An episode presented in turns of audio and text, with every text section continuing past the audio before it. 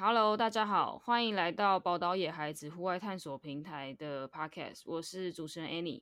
那今天也有请到的是我们的天天教练，那他现在呢也是在日本准备带大家一起来滑雪。那我们就先请天天先自我介绍一下。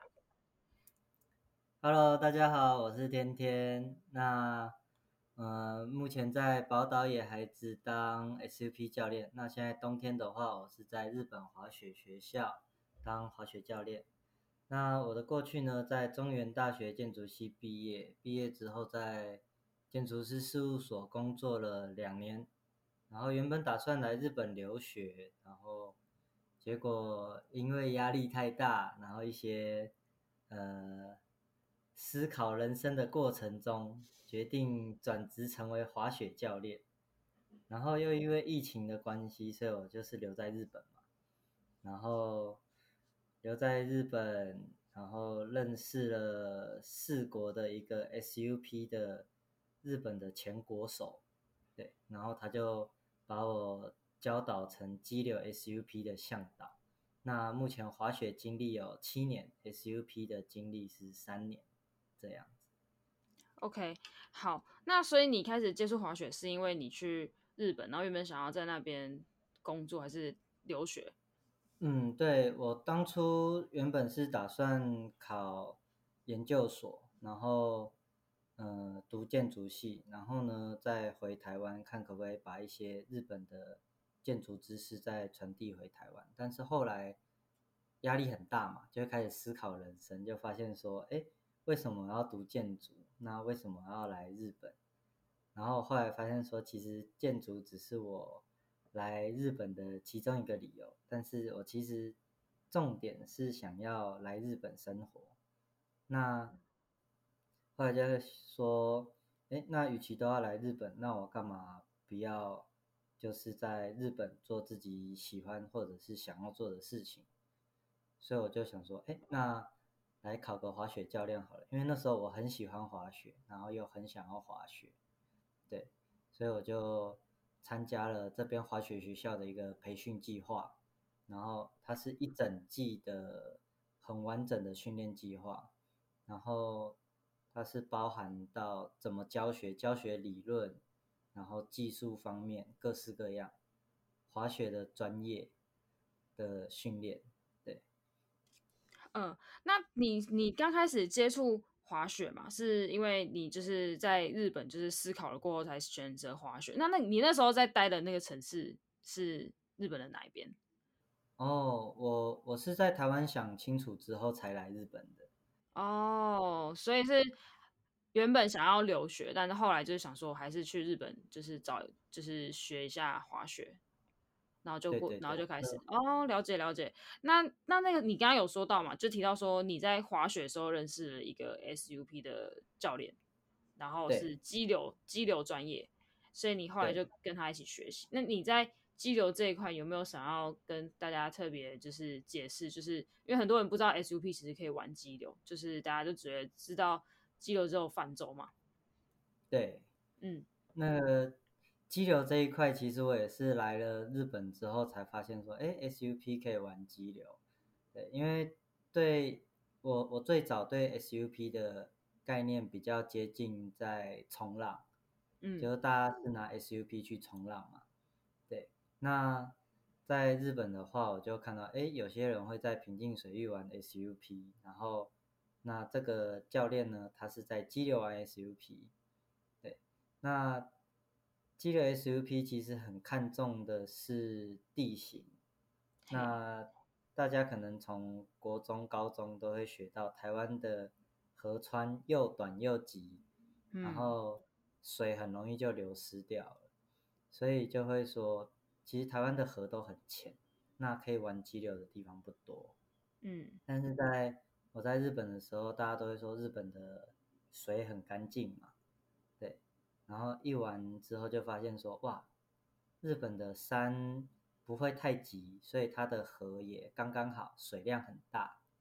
然后玩激流的话，就会觉得说，哦，这个水又干净，然后又深，其实是非常的好玩的。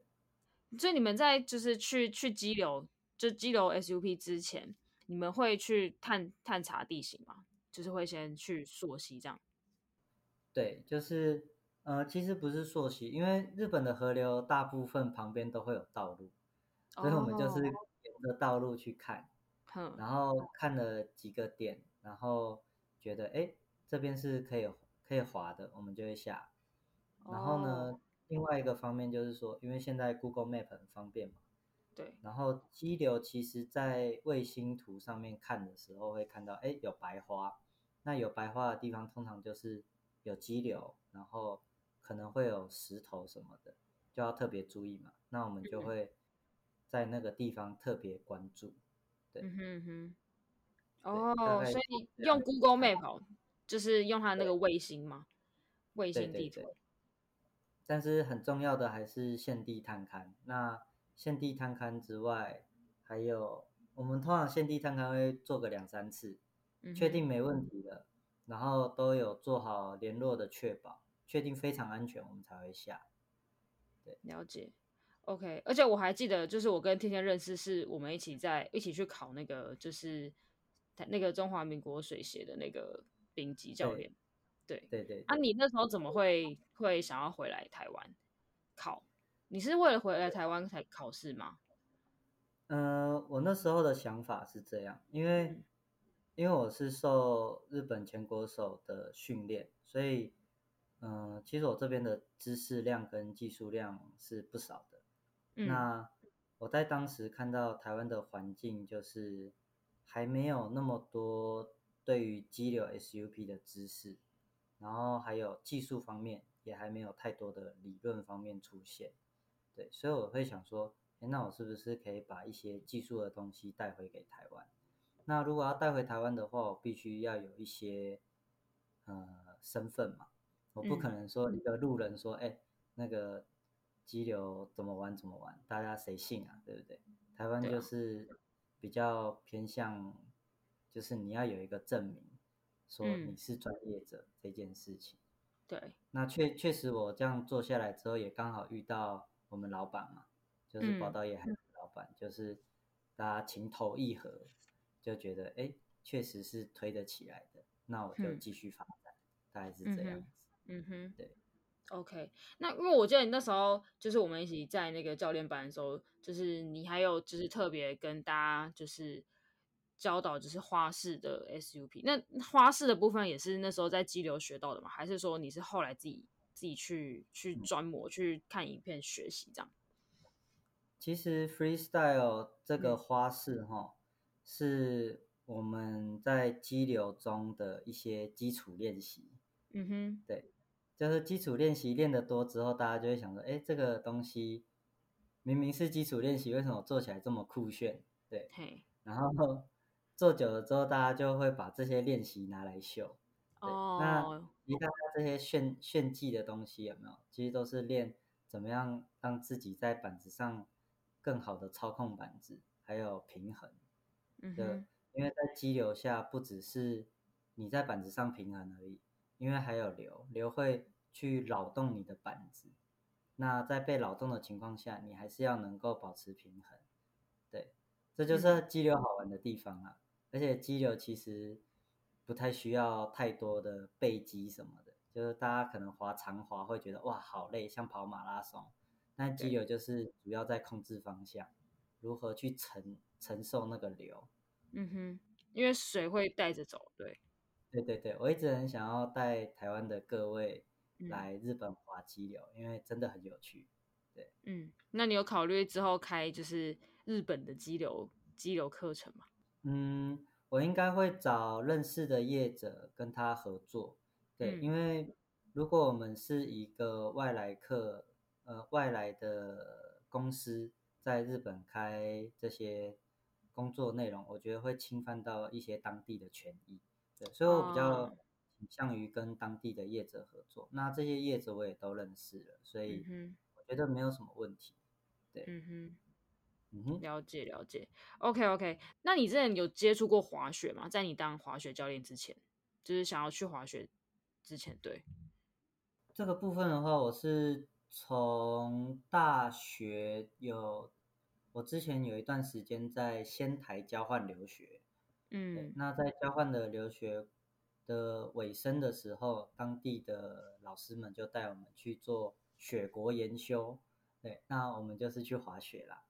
那那时候，呃，我们原本都是设定两都是要滑双板，但是我就是跟问老师说，哎，我可不可以滑滑看双板，再滑滑看单板？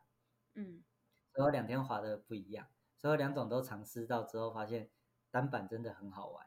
嗯哼，对，从那时候是最早接触滑雪，然后在同一年的年，应该说年初吗？就是春天的时候，对我又来了日本一趟，然后之后后面几年就是每年都会跟家人或同事来滑雪，对我就觉得哇，真的很好玩。对，哼哼哼，所以你从。接触滑雪到真的考教练大概多久的时间？嗯，我在考教练之前的雪龄只有十二天。哦，十二天哦，哇塞，很短呢。对，非常短。但是呢，我那时候是参加训练计划，所以就是他在考照之前，他有给我们一个非常充足的训练。对，那我自己在考 Level One 之前，我参加的训练课程大约是。两到三周，对，嗯，其实是蛮扎实的，就是每天早上，早上雪场一开就开始滑，滑到雪场关，都是有专业教练在跟着的。哼哼哼，了解。每天滑完雪之后呢，还会进教室里面检讨，就哎今天的动作怎么样，然后再讨论理论的东西，非常的扎实。那时候觉得哇，真的是有种在。上大学的感觉，非常的专业，非常的专业。呵呵呵，日本真的是一个非常不简单的一个国家哈，就他们 detail 都做的很详细。对对对，没错。那因为很多人，我相信在台湾还是有蛮多人就是没有接触过滑雪的。那你可以稍微介绍一下，比如说像雪场会有什么设施啊，或是如果假设我们这就是从台湾报名这个课程，然后到日本那边会有什么样的一个，就是雪场那边有什么服务什么之类的吗？台湾的话，如果有钱或者是比较呃希望可以由别人来掌握行程的。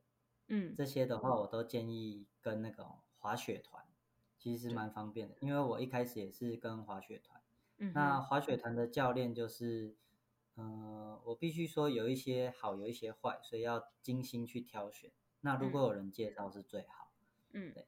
那滑雪团是一种方式，是最轻松、最方便，只要花钱就解决了。嗯，对。那现在其实自助旅游，尤其在日本，大家都还蛮习惯的嘛。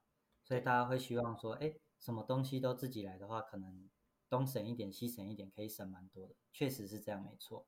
对，那呃需要关注的部分，首先是交通，因为雪场通常在比较乡下的地方，除非有几个比较那个交通方便的雪场，像青井泽啊、汤泽这些，新干线从东京搭新干线马上就可以到。一出车一出车站，马上就可以滑雪的这种，这种雪场也是有的，但是毕竟偏少，而且有的话人都很多，对，所以如果希望说能够舒服的滑雪的话，我会建议说，呃，可以上网查一下哪一些雪场是自己喜欢的，从名字也可以，然后从别人的介绍也可以，对，然后去查交通，交通查完之后安排住宿。安排住宿之后，最好是多抓个一天，就是可能，呃，前一天的要上要上雪的前一天下午到，然后晚上去租雪具，嗯，晚上租好雪具之后，隔天就可以马上开始开滑了，对，就是我觉得时间安排上会比较接近这样，是比较完美的，对，那怎么离开的话就是。呃，是建议说交通安排个一天，那这一天可能一定是太多，或者是可能是不够。如果不够的话，就安排两天，就是交通的时间抓多一点，那剩余的时间就可以去逛街，或者是买一些什么东西，我觉得都不错。毕竟来日本了嘛，就是要买爆嘛，对不对？对，现在日币又超便宜，真的。对啊。现在也很多人会想要去日本，就是就算因为现在因为国门开放嘛，所以就是也是大家都想要往日本啊、韩国跑这样子，因为就静静的，然后感觉疫情也已经没有像之前那么严重。我这一次来日本，一下飞机就直接冲到秋叶原去住嘛。那秋叶原附近有一条呃滑雪的装备街叫御茶水，这如果有在滑雪，大家都知道。我当天就在那边喷了十五万，买买今年需要的装备。对，了解，真的是太好逛，很好逛。对，但是日币是十五万，但是台币才两万多而已。嗯哼哼，对啊，真的就打折啊，什么东西的。那个，因为那刚刚有讲到嘛，就是如果要想要去滑雪的话，先解决交通跟住宿的部分嘛。所以雪场那边是就是没有住宿的嘛，还是他那边其实有一些雪场是有搭配，就是可以在那边住这样子。日本的雪场分成几种哈，有有一种是就是滑雪度假村，它就是一个雪场搭配一个大的饭店，那你就是住在那个饭店里面。然后可以在那个雪场 ski in ski out，然后它饭店里面也有搭配出租。像如果以白马这边来说的，就是 Cortina 有一个雪场叫 Cortina 滑雪场。对，那这种雪场其实蛮适合的就是自助滑雪的，因为它什么东西都包在一起了。对，那还有一些雪场，像呃梅池滑雪场，它这边的话就会比较多。嗯，就是民宿啊、小木屋啊这些的，或者是温泉旅馆那种，就是雪场旁边有很多住宿饭店这些东西，那你可以自己去选择你要住贵的、住便宜的。这种如果想要省钱的话，可以往这种方向去找。嗯，对。那还有一些雪场是周围什么东西都没有，它就是雪场。那你需要考虑的就是如何搭交通工具到那边。对那这样的情况下，你的住宿就会相对更自由，只是交通就会变得比较麻烦。那这种的话，我对于如果是初学的话，我是不太建议，因为通常这种雪场都是比较难一点，但是雪很好，所以会是就是一些在地人或者是我们一些比较疯的玩家会去玩的雪场。所以基本上比较简单的雪场附近的住宿啊，然后交通都比较方便，这样子。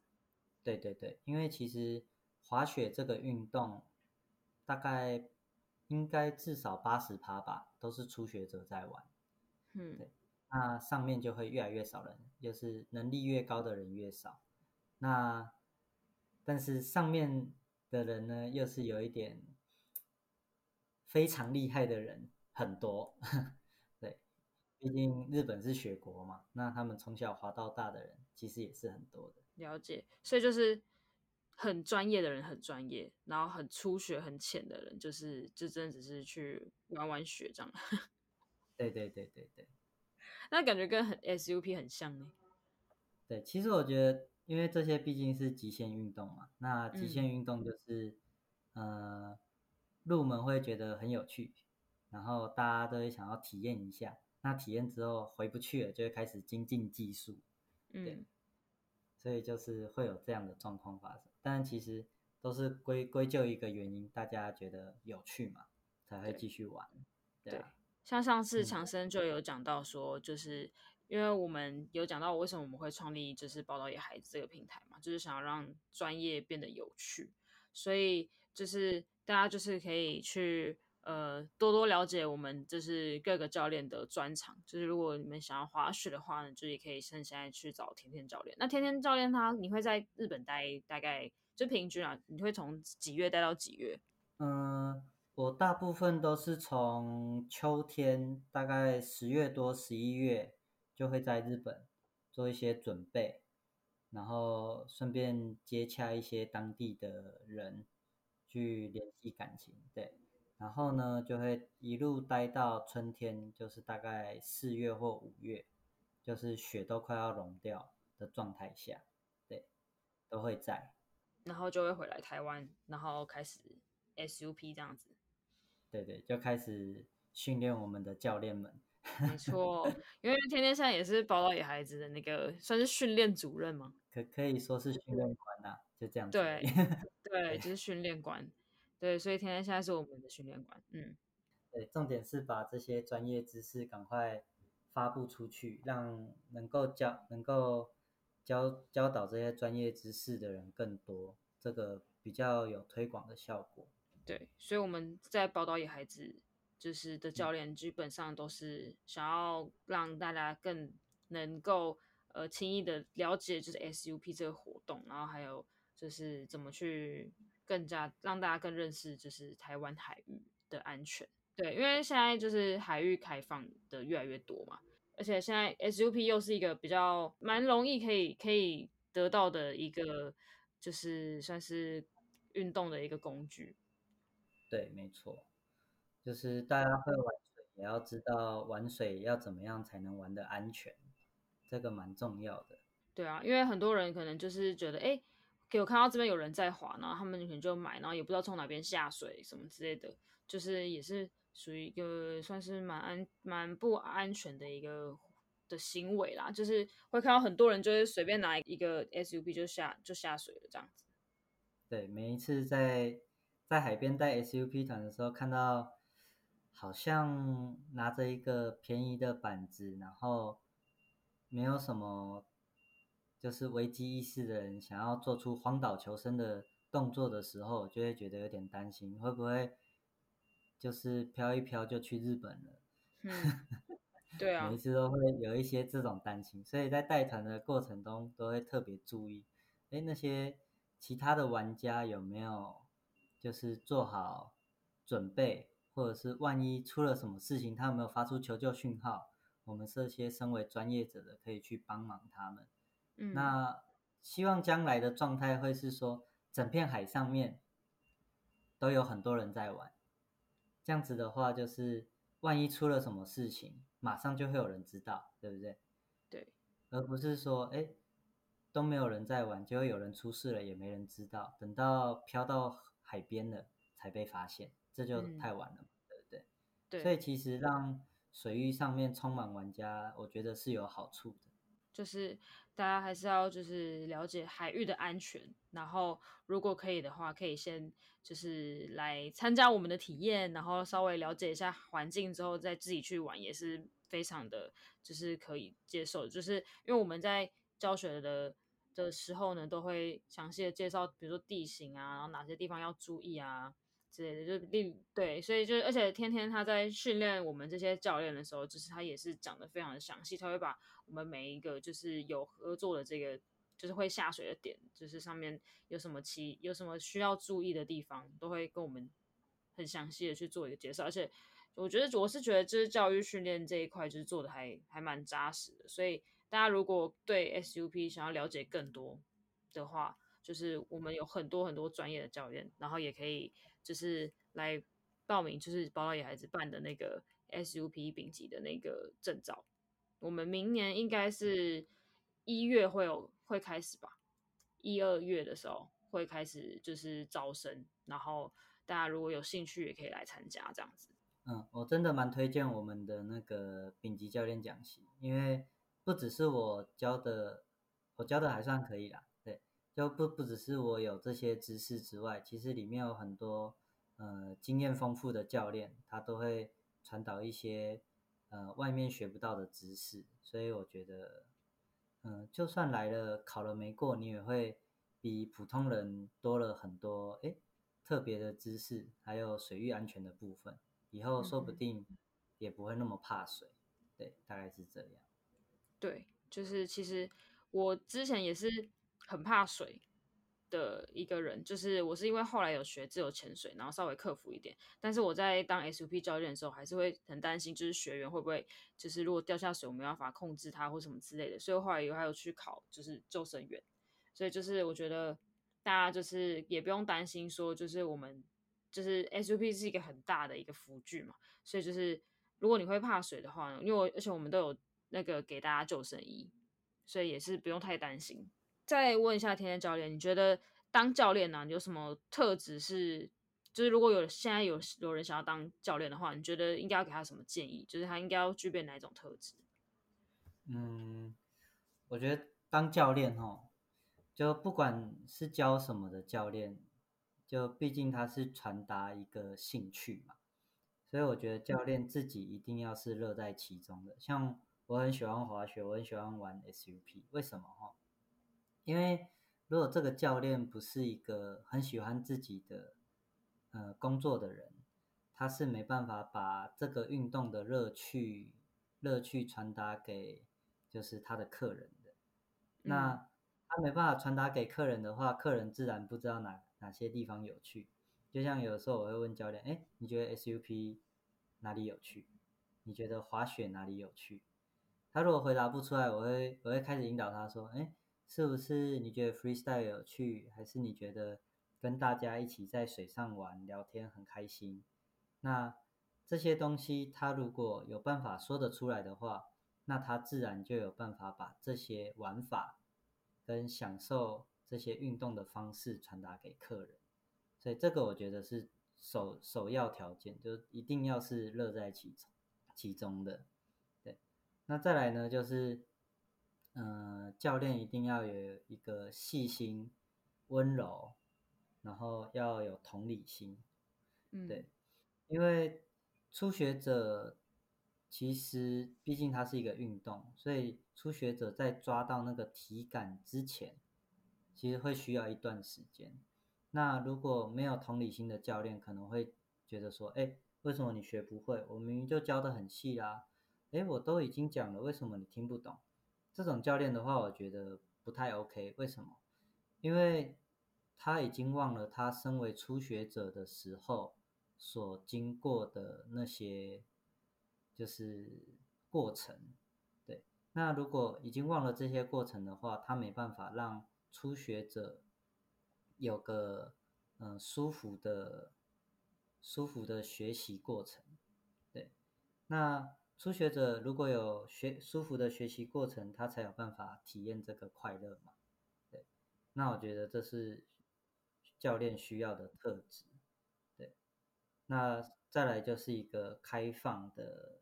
嗯，open mind，就是他要能够吸收各式各样的建议。为什么要吸收各式各样的建议？就是当一个教练处于一个封闭的状态下的时候，他就会变成一个匠人。为什么说匠人？就是他觉得自己就是最屌、最强，然后他就不再成长。那成为一个匠人的时候，大家说什么建议，他会处于一个防卫的心理。那处于一个防卫心理之后，他就不再会变强。那不再变强的情况下呢，他就很难给学生一个很好的建议。他就会觉得说，哎，就是这样没错，哎，就是那样没错。他专业可以展现他出他的专业态度，但是我觉得一定要有一个能够虚心接受各方建议的心。嗯。对那我自己是这样走过来的。那如果有其他教练有其他想法，我觉得也很 OK 啊。就是因为大家都有各各自的专业嘛，对对对，对就是要虚心接受，就是各方面的知识嘛。就是就是因为学无止境嘛，就是你一段时间一定就会有，比如说新的招数啊，或者什么新的知识啊，或者什么新的玩法。对，就像。就是前阵子也是有那个 SUP，就是坐在上面，就是比如说，就是可能烤肉啊，或者什么吃早餐啊，就是那种野餐类型。对啊，就是跟之前一般大家就是觉得，哎，滑 SUP 可能就滑到一个点，然后下去拍拍照，或是在海上就拍照那种的感觉就不太一样。而且像呃，我们也有从那个东港滑到小琉球嘛的行程嘛。对对对。对啊。对对。而且我们。也有很多，比如说，就是像冲浪，就是我们之后也会邀请阿恒教练来做一个，就是冲浪 SUP 冲浪的这一个就是 podcast，然后就是对，就是每一个人都不一样的专业，然后都可以各学一点，就是不需要让自己画地自限。对我最最近在看他们在那个台湾的海边冲浪，我说哇，我为什么要这么早来日本？我现在在。台湾冲浪不香吗？对啊，而且现在台湾好温暖哦，台湾现在那边现在大约几度啊？二十几度。现在因为这几天刚好那个冷气团来，对，比较冷。现现在大概十十七、十八度，但是前几天是真的蛮热的，就是真的有大概二二七、二六二七。我们这边今天早上起床三度，哇塞！然后都旁边都在下雪，我的哇哦，要开始了，雪季要开始了。很好啊，就是不同的感受嘛。对对对对，OK。那你在当教练的时候，不管是滑雪或是当 SUP，你有没有遇过什么就是教学上最印象深刻的事情？先讲 SUP 好了。OK。就 SUP，我还是有一点菜鸟的情况的状态嗯的时候的事。对，那时候呢是夏天，刚好是午后雷阵雨。比较常出现的时候吧，就是那时候我在四国，日本的四国带 SUP，嗯，然后我们出团的时候，我们一个行程大约是三个小时，两到三个小时。那我们出团的时候还是大太阳，然后蝉都还在叫，都很热，对。然后我想说，哇，今天天气真好，那我们下下水玩喽，这样子。然后滑滑滑滑到大概一个多小时的时候。突然起狂风，狂风呢也就算了，它带来一大片乌云，就是狂风大雨加打雷。然后玩户外活动最怕的就是打雷嘛，所以一听到打雷之后，我就说不行，这一定要撤退了。对，然后因为我们走到的一个小时多的撤退点，刚好会是在一个树林里面。会有一个上岸点，然后可以用车子把我们接走。然后因为在树林里面嘛，那大家都知道雷都打树嘛，大部分就是大家大家会有的观念就是雷会打树，然后树很可怕这样的感觉。对，然后我们又在水上，我说哇完了，这个这个体验一定不好，而且非常的有点太刺激，对。然后那时候的客人就说：“教练，我会不会死掉啊？” 我跟他说：“不会，不会，不会。那个，那个，我们的撤退点就在旁边了，马上就可以离开。对，然后这种是那时候的雨非常的大。然后 上岸之后，上岸之后就是哇，好险，平安的上岸了。然后因为下大雨的关系，有没有？然后我们在玩激流嘛。”所以那个水啊，是直接涨高五十公分，有点暴涨的感觉，对。然后就是哇，还好灵机应变处理的早，要不然我们应该会直接被冲下去。虽然下面还有很多个撤退点，对，就是会是一个非常非常让我印象深刻，是说真的气象预报要看，虽然那时候有看，但是觉得说，哎。连续被骗了好几天，今天应该不会吧？就今天的特别准，对。那另外一个就是，就算天气预报跑掉了，那撤退的准备也要做好。这个我在训练的过程中都有特别讲，就是就不管是在哪边玩，你在海上玩，你也要准备好，就是要在哪边撤退。对，就是万一真的出事的时候要怎么办？一定要用。最快的速度解决最危险的问题。嗯哼嗯哼，那那时候最印象深刻的一趟车就是这样，就是那一整年也就遇到那一次。对，气象刚好不准，对的状态。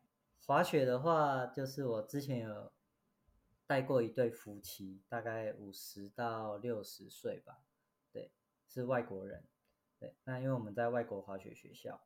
对然后他们是说，因为小孩都长大了，都长大了之后都在滑雪，所以他们也很有兴趣，就是说，哎，为什么小孩都在滑雪？然后他们已经退休了，所以想要来体验一下。但是他们其实五十到六十岁，就是如果都没有运动的话，其实那个学习速度不会太快，因为毕竟这是极限运动嘛。所以我把教学的节奏放得很慢，就是哎，他们有学到一点，那就是一点。那如果学不会的话，没关系，我们就慢慢练。对，那一个早上之后就差不多学会一些基础的。那专有名词叫做落叶飘啦。那大家会说无敌落叶飘就可以到处飘嘛？就可以在山里面到处看。对，那我觉得就是说，既然他们想要来体验，然后既然来了，难得的机会就上山顶看看风景，就带他们上山，带他们上山。然后他们一出缆车之后，因为他当天天气很好，他们一看到风景就说：“哦，他们知道为什么小孩会这么喜欢滑雪，因为他们看到的那个景色，我不知道他们的感觉到底是到底是多么的好，但是我可以确定他们的看到那个景色是有一种哇哦的感觉，就是我那时候就觉得说，哎，我自己已经看腻的风景，就是。”对初学者的吸引力有这么大，我那时候是不知道的，因为那时候还有点菜，对，所以我就会想说，哎，既然初学者都会把我们看腻的风景，还有玩腻的东西觉得这么有趣的话，那我们应该要加强去感受它，去感受它，哎，为什么会觉得这么有趣？那下一次再让其他的初学者感受同样的东西。让他们更喜欢这个运动，对。那这些东西就是，其实不是说教练才能教你，其实有的时候反而是客人在教你一些事情，对。那这些东西都是让我继续做教练的动力啊大概是这种感觉。了解，OK。那我们今天呢这一集呢，就是差不多有，就是天天教练已经介绍了很多他从以前。就是怎么开始接触滑雪啊，然后到后面怎么会变成 SUP 教练，然后又怎么会回来台湾，然后他他现在目前的工作就是台湾跟日本两边跑嘛，所以我们现在的话就是会就是主要因为现在雪季也快到了，所以天天教练会非常非常的忙碌，所以大家可以。可以祈祷不是去日本找天天教练呢，不然就是等他回来台湾的时候呢，一起来参加我们就是 SUP 的那个课程，然后也可以欢迎大家来一起来考教练，就是一起把 SUP 这个活动就是推广，就是把专业推广出去。希望大家都来找我玩啊！对啊，对啊，我们可以赶快去找天天教练学一下滑雪，因为天天教练真的是非常的专业，就是依照他刚刚有讲的嘛，就是他从就是从。呃，滑雪学校，然后就是去参加很多的，就是检定，然后考试什么之类的。OK，好的，那我们这一集就差不多到这边，那我们就希望下次大家一起来，就是报道野孩子跟甜甜教练相见，不然现在就是要去日本找他。谢谢。OK，好，谢谢大家，拜拜。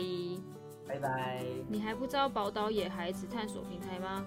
欢迎到我们的脸书社团“宝岛野孩子户外探索玩乐园”，或是到我们的 IG 粉丝专业搜寻 FWA 底线 TW，欢迎追踪我们并跟我们一起野吧。